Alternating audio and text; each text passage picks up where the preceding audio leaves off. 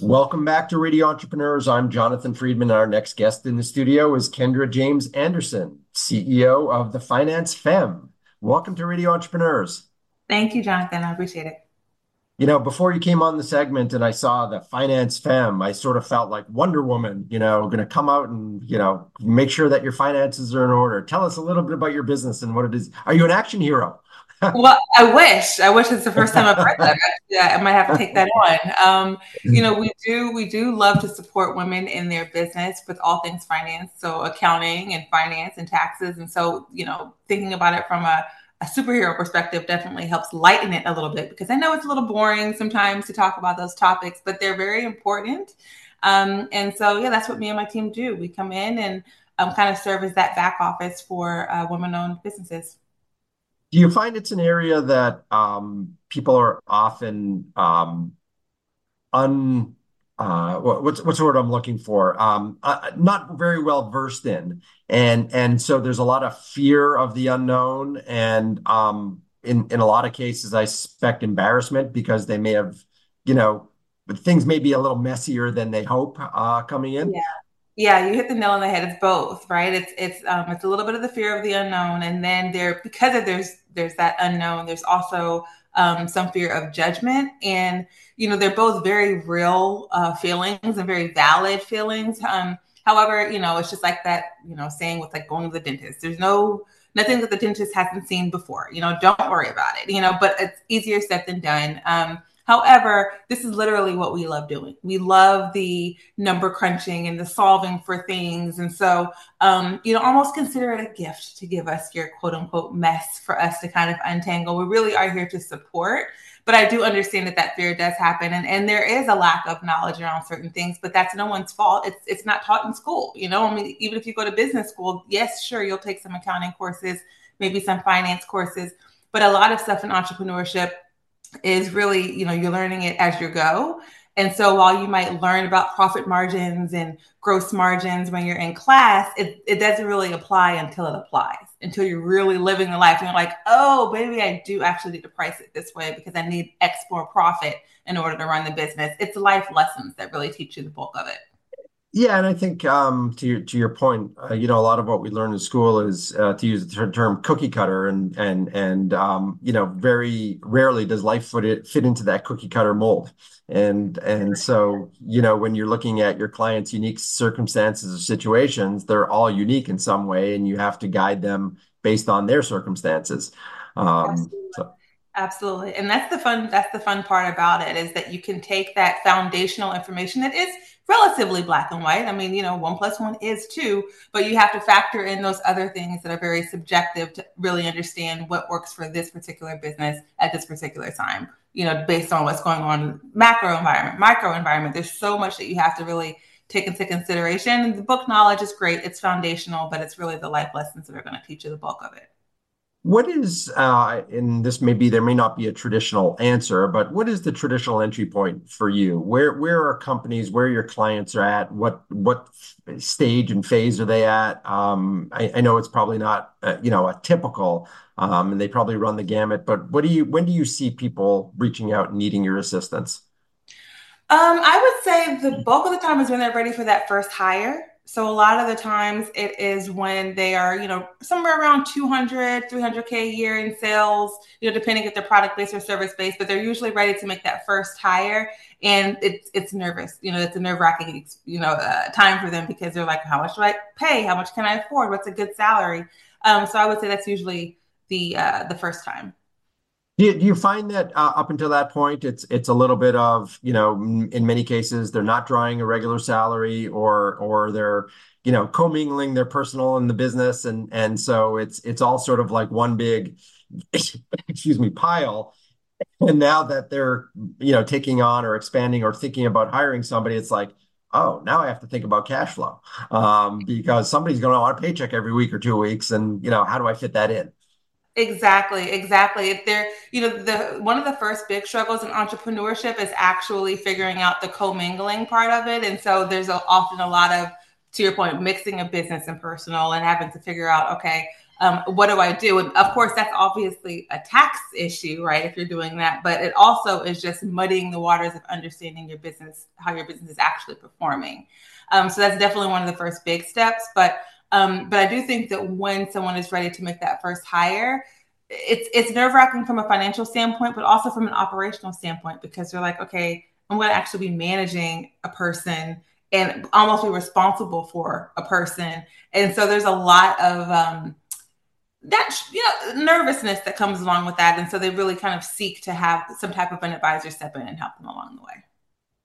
And um, how does your your service work? I know you have a fractional CFO, um, and then you offer a whole bunch of other services, whether it's uh, tax. Do you actually file tax returns? You, your your CPAs, and so so you run the gamut in terms of types of uh, activities that you offer or services that you offer. Um, what is it? Is it mix and match depending on the circumstances? Does it evolve over time? How do you how do you typically approach that? Yeah, it's a great question. So we actually, when I originally started this almost 10 years ago, it was solely to serve as a fractional CFO because that's my background is in corporate finance. And that's what I really love is the finance side of it. But I found that so many of the clients that I was supporting didn't have accurate accounting records. And so I was like, okay, well, I had to bring on accountants into my team because at that point I'm like, okay, well, we have to obviously have your accounting correct before we can do some fractional CFO, you know, analysis. So then I built out the accounting team, and now here uh, about a year ago we started to build out the tax side because we were like, okay, we were finding that we got the accounting down and the and the finance part down for growth and scaling, but then they needed tax strategy. And so the the building or the business really evolved naturally over time to pick up these other segments that are all very much intertwined and related.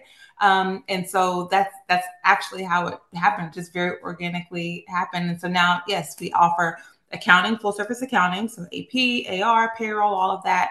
Fractional CFO, which is really more on the strategy side. Um, and then taxes from tax preparation to tax strategy uh, so it's really that end to end finance support for you.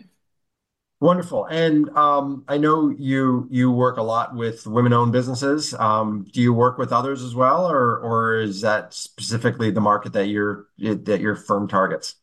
Yeah, that's exactly who we target. I will say we do have a, a few, we call them a few cool dudes that we um, that we do have on our client list that kind of snuck in there, but um, but we we typically uh, focus on supporting women-owned businesses, but you know, we're here to to really help out anyone who needs our support.